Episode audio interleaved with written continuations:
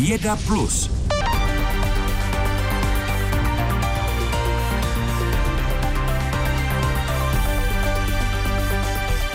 Tuzemské univerzity začaly s kurzy a workshopy zaměřenými na mladé uprchlíky z Ukrajiny.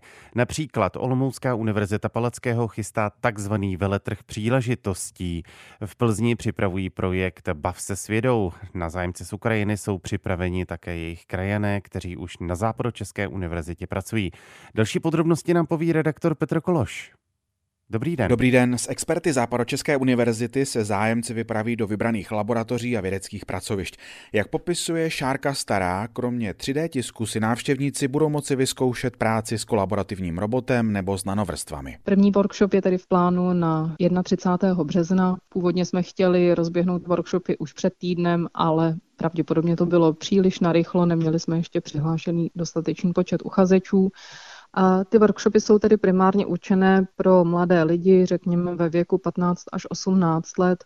Určitě někteří z těch starších se mohou stát studenty Západu České univerzity, ale věříme především, že je to způsob, jak mladé lidi, kteří přicházejí z Ukrajiny a nemají tady vlastně žádné známé kamarády, jak je zapojit do společnosti, jak je seznámit s jejich českými vrstevníky, zkrátka, jak jim tu dobu, která je pro ně určitě velmi těžká, těžká trochu zpříjemnit a zapojit je do společnosti. Jak dál řekla mluvčí Západočeské univerzity, na každý workshop je potřeba se přihlásit a to přes speciální web Bav se vědou. Kapacita je vždy 20 lidí, zatím ale není obsazená ani polovina míst. Jak zaznělo, kromě česky mluvících expertů budou na místě k dispozici i univerzitní pracovníci z Ukrajiny, kteří jsou připraveni pomoci s překladem. Když je řeč o dorozumívání, jak je na tom na Západočeské univerzitě konkrétně jazyková vybavenost, jak jsou na tom s jazykovými kurzy pro uprchlíky? Aktuálně jich je šest, vždy po 20 zájemcích, kteří chodí na ústav jazykové přípravy do univerzitního kampusu na Borská pole. Podle Šárky Staré je o tyto bezplatné kurzy velký zájem, takže univerzita zřejmě brzy otevře dva další. Kurzy se konají jedenkrát týdně po dobu dvou měsíců a e, po absolvování by tedy účastníci měli mít jazykovou úroveň A1, ale Předpokládáme, že to porozumění bude pravděpodobně ještě na vyšší úrovni, protože se z velké části jedná o ženy, a tak je a maminky s dětmi také, tak je během těch kurzů zajištěné hlídání dětí. Dodejme, že podobné kurzy organizuje také třeba Pražská Karlova univerzita nebo Olomoucká univerzita Palackého. Právě to už jsme zmínili v úvodu s tím, že tam připravují takzvaný veletrh příležitostí Jarmarok Miru. O co jde? Jednodenní akce plánovaná na tuto neděli 3. dubna je připravená pro tisíce uprchlíků, kterým chtějí pořadatelé na jednom místě, což je pevnost poznání, tedy Olomoucké Science Centrum, nabídnout přehled o sportovních, kulturních i vzdělávacích aktivitách, které jsou připravené pro děti, mládež i celé rodiny. Jedním z organizátorů akce je Centrum popularizace přírodovědecké fakulty, pokračuje Dita Palaščáková. Ta nabídka pro ukrajinské uprchlíky přichází z různých fakult. Ta přírodovědecká fakulta pokud vím, mimo jiné nabízí možnost účastnit se z okroužku přes eh, jednoho studenta doktorského studia Přírodovědecké fakulty Lukáše Webra, který právě nabídl svůj čas a prostor, protože by se děti mohly v holici eh, v prostorách, kde se chovají různá zajímavá zvířata, účastnit eh, zoologického kroužku. Jak dál říká šéf kanadačního fondu Univerzity Palackého, který patří ke spolupořadatelům akce, kompletní nabídka aktivit se všemi podrobnostmi k dispozici na webu Olomoucké pevnosti poznání. Petr Kološ, se kterým jsme mluvili o konkrétních kurzech a workshopech, jimiž se tuzemské univerzity zapojují do pomoci uprchlíkům z Ukrajiny. Tady je Český rozhlas plus 17 hodin a 40 minut. Rekordních blesků bude přibývat a to především nad americkým kontinentem. Právě tam vznikl zatím nejdelší blesk, který ve stejném okamžiku mohli vidět obyvatelé Texasu i Mississippi, přestože je dělí více než 700 kilometrů. Redaktorka Eva Kézrová proto zjišťovala, co je podmínkou tak velkého, respektive dlouhého blesku a jakým způsobem se vlastně dá změřit. Na první pohled je to jednoduché, vždyť každý z nás to někdy zkoušel. Stačí od zablesknutí počítat sekundy do zaznění hromu.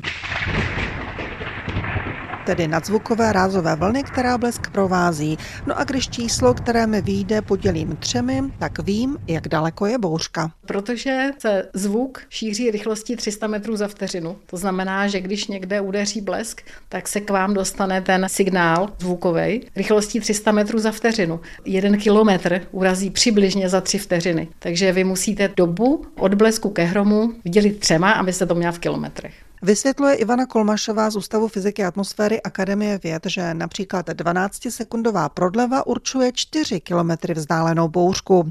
Na změření nejdelšího blesku ale toto laické počítání samozřejmě nestačí. To dokáže pouze optický detektor umístěný na satelitu, co zhlíží na Zemi z výšky téměř 36 tisíc kilometrů. Detektor vyprodukuje každé dvě tisíciny vteřiny jeden obrázek, tudíž 500 obrázků za vteřinu každý složený z těch 100 000 bodů. Satelit s optickým detektorem obíhá po takzvané geostacionární dráze, takže je stejně rychlý jako Země, která se otáčí kolem své osy.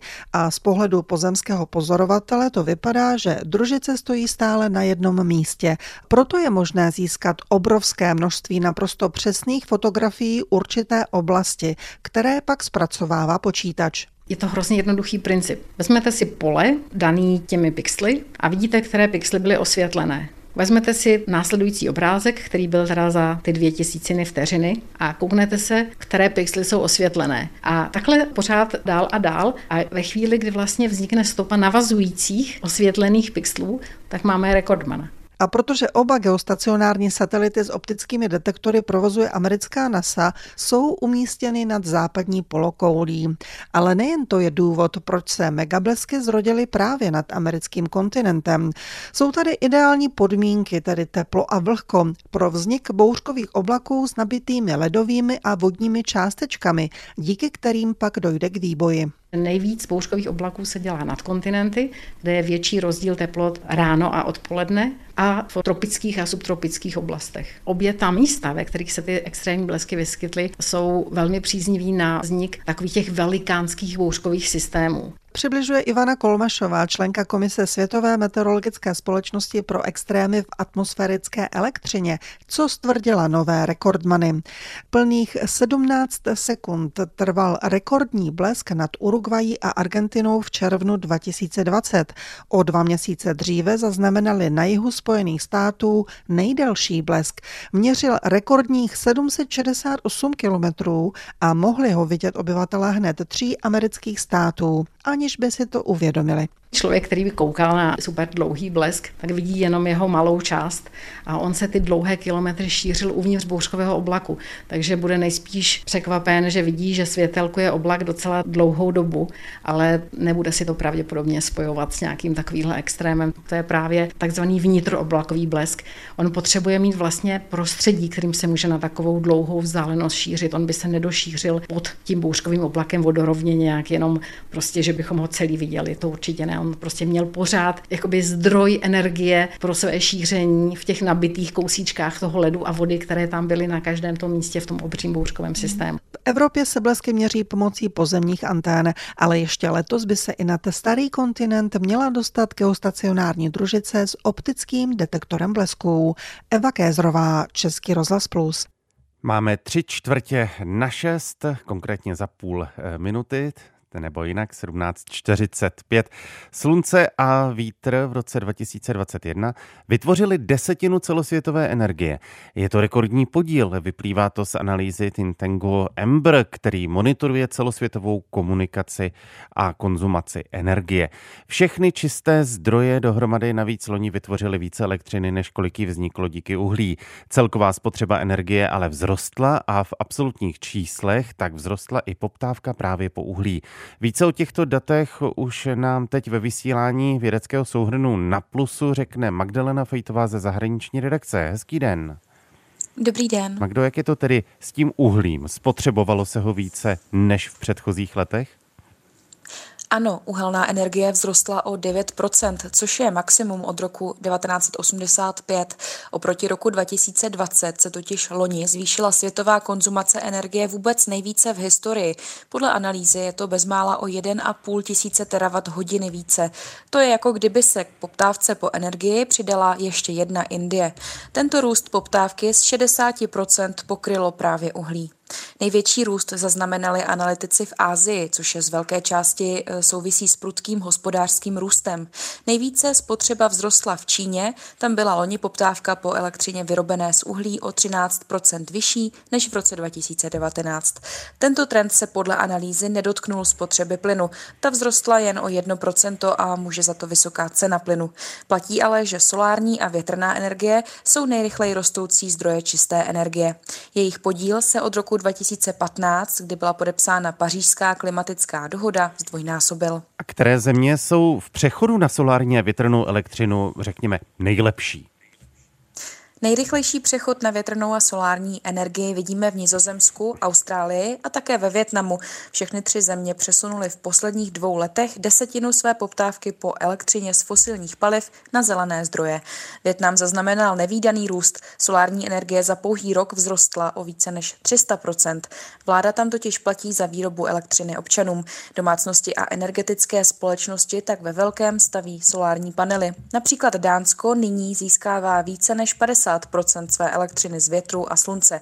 Aby se lidstvu podařilo dosáhnout cíle udržet hranici globálního oteplení pod 1,5% oproti doby před industriální revolucí, musí se každý rok zvyšovat podíl sluneční a větrné energie o 20% až do roku 2030.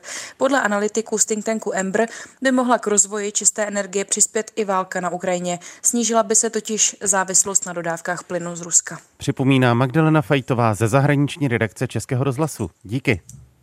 Naslyšenou. Dobré odpoledne, hezký podvečer z Českého rozhlasu Plus. Ještě jednou se zastavíme u zdrojů energie. Česká republika bývala pro firmy zabývající se výrobou dřevních pelet na topení ještě před, před rokem, dá se říci, okrajovým trhem. To ale změnila energetická krize. Reportér Milan Soldán se přesvědčil, že se přestává věřit plynu a přechází se k jiným zdrojům vytápění. Ve své garáži skládá pan Milan z objemných kubíkových pytlů dřevo. Vy topíte výhradně dřevem? Ne, netopím výhradně dřevem, topím i plynem, ale obávám se z budoucnosti, co se týče plynu, tak radši se zásobuju dopředu. Takže vy máte normálně plynový kotel a k tomu nějaká kamna? Eh, máme plynový topení na kotel, ale v obýváku máme krubová kamna, kde si dotápíme právě dřevem. A vyjde teďka výhodně dřevo? No, v současné době je to zatím ještě dobrý, ale předpokládám, že i dřevo půjde cenově nahoru. Na alternativní zdroje vytápění přechází čím dál víc lidí a nejedná se zdaleko jenom o kusové dřevo. Rekordní zájem je teď třeba také o ekologické pelety. Z linek společnosti Stora Enzo ve Ždírci nad Doubravou každoročně sjíždí desítky tisíc tun dřevních pelet. Je to vůbec největší český výrobce. Energetická krize, která začala už v loňském roce, poptávku po peletách výrazně zvýšila. Jak mi řekl jednatel Story Enzo František Vícha. Ten svůj výkon eh, stabilizujeme někde kolem 70 tisíc tun za rok výroby. Pro nás je potěšitelné, že v posledním období eh, se zvyšuje spotřeba eh, dřevěných pelet eh, v českém prostředí.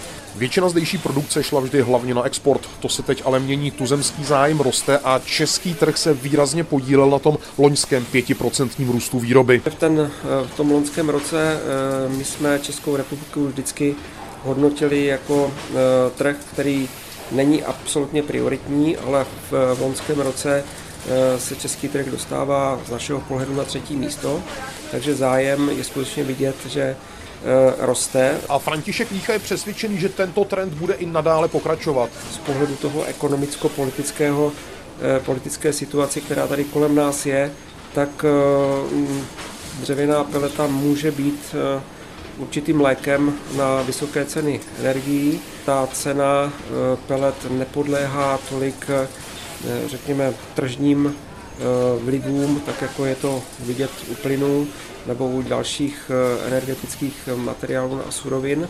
Takže my předpokládáme, že skutečně tahle výroba a hlavně odběr v České republice se bude nadále zvyšovat. Přejít na vytápění peletami ale není až tak jednoduché, jak by se mohlo na první pohled zdát. Zapotřebí je hlavně speciální kotel. Jeho cena se může přehoupnout i přes 100 000 korun. Na druhou stranu můžou s jeho nákupem pomoct i některé speciální vládní programy, i včetně oblíbených tzv. kotlíkových dotací. Milan Soldán, Český rozhlas. Posloucháte Vědu Plus. Denní souhrn nejzajímavějších událostí ve vědě. Každý všední den po půl šesté odpoledne na Plusu. Naše spokojenost s vlastním životem zdá se ovlivňuje i používání sociálních sítí. Ukazují to data Univerzity v Oxfordu, která se tématem dlouhodobě zabývá. Zejména u mladých lidí je podle nedávno zveřejněných dat patrné, že sociální sítě ovlivňují, nakolik jsme celkově šťastní. Víc nám poví Jakub Lucký ze zahraniční redakce, který je šťastný. Um, nevím, jestli jsem úplně šťastný, ale rozhodně nejsem nespokojený. Výborně. Dobrý den. Dobrý den. Jakube, jak tedy sociální sítě ovlivňují eh, ne vaši, ale teď už se ptám na naši celkovou spokojenost? Možná, že moji taky, ale zdá se, že ovlivňují negativně, tak to tedy ukazují ta eh, data z výzkumu publikovaná v odborném časopise Nature Communications. Eh, zejména patrné ty, ten efekt je u dívek ve věku 11 až 13 let a u chlapců ve věku 14 až 15 let. Eh, tam je tedy zřejmé, že ehm, to ovlivnění je výrazné a platí tedy pravidlo, že čím více mm, tito lidé používají sociální sítě, tím nižší je jejich spokojenost eh, s vlastním životem a obráceně, tedy čím méně, tím vyšší je ta spokojenost. Tohle potom platí ještě ve věku 19 let a to u obou pohlaví. Eh, zajímavé je i to, že eh, třeba podprůměrně spokojení dospívající se stávají častějšími uživateli sociálních sítí, takže to může být takový koloběh, že čím méně jsou lidé spokojení, tím více používají sociální sítě a eh, tím jsou stále méně spokojení. Začarovaný kruh. Jak moc rozumíme tomu, proč se to tak děje? Překvapivě možná jen velmi málo, což přiznávají samotní vědci. Eh, určitým faktorem může být pro ty věky puberta anebo v 19 letech přechod na, mm, řekněme, vysokou školu Potíž je v tom, že my nerozumíme úplně přesně tomu, jak spolu eh, ty sociální sítě a spokojenost nějak eh, interagují, kde je, eh, kde je tady ten přímý vliv. Zdá se totiž, že se ty věci výrazně liší člověk od člověka podle nějakého třeba rodinného zázemí, podle nějakých dalších sociálních faktorů a dokonce vědci tvrdí, že pro někoho může být i používání sociálních sítí přínosné, ale v tom globálu se zdá tedy, že spíše je to naopak. A co ostatní věkové skupiny? Tady jedna z autorek studie Amy Orbenová upozorňuje, že vliv sociálních sítí na naši psychiku existuje v každém věku, i když tedy víme, že některá období jsou asi citlivější a že bychom měli sami vyhodnocovat eh, své používání sociálních sítí eh, pravidelně. Cílem vědců je tedy pochopit více dohloubky, jak eh, ten vliv funguje, Eh, jednu z největších překážek, kterou oni sami uvádějí, jsou chybějící data přímo od eh, provozovatelů sociálních sítí. Na to si stěžují i eh, další věci v podobných oborech, třeba ve zkoumání dezinformací. A přímo tento tým tedy navrhuje, aby provozovatelé sociálních sítí trochu více otevřeli data vědcům a pokud to tak neudělají, tak přímo říkají, že by bylo dobré, aby zasáhl stát nebo nějaká mezinárodní instituce a nějakým způsobem je přinutil. Jakube, o jak velkém průzkumu, výzkumu to tu vlastně teď mluvíme? Eh, ten výzkum je skutečně rozsáhlý a tak říkajíc longitudinální, což znamená, že dlouhodobý sleduje vývoj eh, napříč roky. Zapojeno je celkem 84 tisíc lidí ve věku od 10 do 80 let z toho asi 17,5 tisíce je právě v tom eh, věku, řekněme, dospívajících, což jsou obrovská data. Ono se to možná nezdá být až tak velké, ale třeba předvolební průzkumy, eh, které se v Česku dělají, tak jsou na tisíci respondentech, takže eh, ta data jsou velká a skutečně jsou dlouhodobá, sbírají, sbírají se informace už od roku 2009. Proč se vlastně domníváme, že mají sociální sítě tak velký dopad na naše životy? Z pohledu sociologů nebo sociálních psychologů je vidět eh, velká změna v chování za posledních 20-30 let. Eh, s příchodem sociálních sítí se eh, zejména u mladých lidí tedy rychle změnilo to, jak tráví volný čas, jak komunikují mezi sebou, což je tedy věc i, i dospělých, i když tam ta změna je to něco pomalejší. I díky rychlosti a vývoji nerozumíme úplně tomu obsahu, proč a jak se tedy naše chování mění a tohle porozumění je důležité nejenom pro vědce, které to samozřejmě zajímá, ale i pro rodiče, pro to, aby tedy k tomu nějak přistupovali u svých dětí. Podle šéfa výzkumu na Oxfordském internetovém centru je teď klíčové porozumět, jak tedy používání sociálních sítí zapadá do zbytku sociálního života dospívajících a nás všech. Jakub Lucký ze zahraniční redakce. Děkuji. Naslyšenou. Naslyšenou. A ještě zvířata nakonec. Samice nosorožců tuponosích se při výběru partnera nejspíš řídí specifickými hlasovými projevy samce. Vyplývá to z výzkumu české vědkyně. Jak ten hlas nosorožců zní a co všechno se z něho samice dozvědí, no to zjišťovala naše redaktorka Kateřina Vavřínová. Říjové hlasy samců obsahují silné informace o jejich individualitě, říká Ivana Cinková z Přírodovědecké fakulty Univerzity Palackého v Olomouci. Porovnání vlastně, co zatím je známý, nějaký jiný hlasy, to jsme zatím zkoumali předtím, tak eh, vlastně ty říjové hlasy obsahují jakoby nejvíc ty informace o té individualitě. Což by jako mohlo ukazovat na to, že vlastně pro ty samice to může být jako by dost důležité, jako třeba i při výběru partnera. Cinková dodává, že se doteď nevědělo, jakým způsobem si samice svého partnera vybírá. Jestli se páří spíše se samci, eh, kde tráví třeba nejvíce času na území jeho teritoria, nebo vlastně s jiným samcem, protože ta samice se pohybuje po území přibližně 6 až 7 teritorií. A jak takový říjový hlas vlastně zní, to si můžete poslechnout v následující ukázce.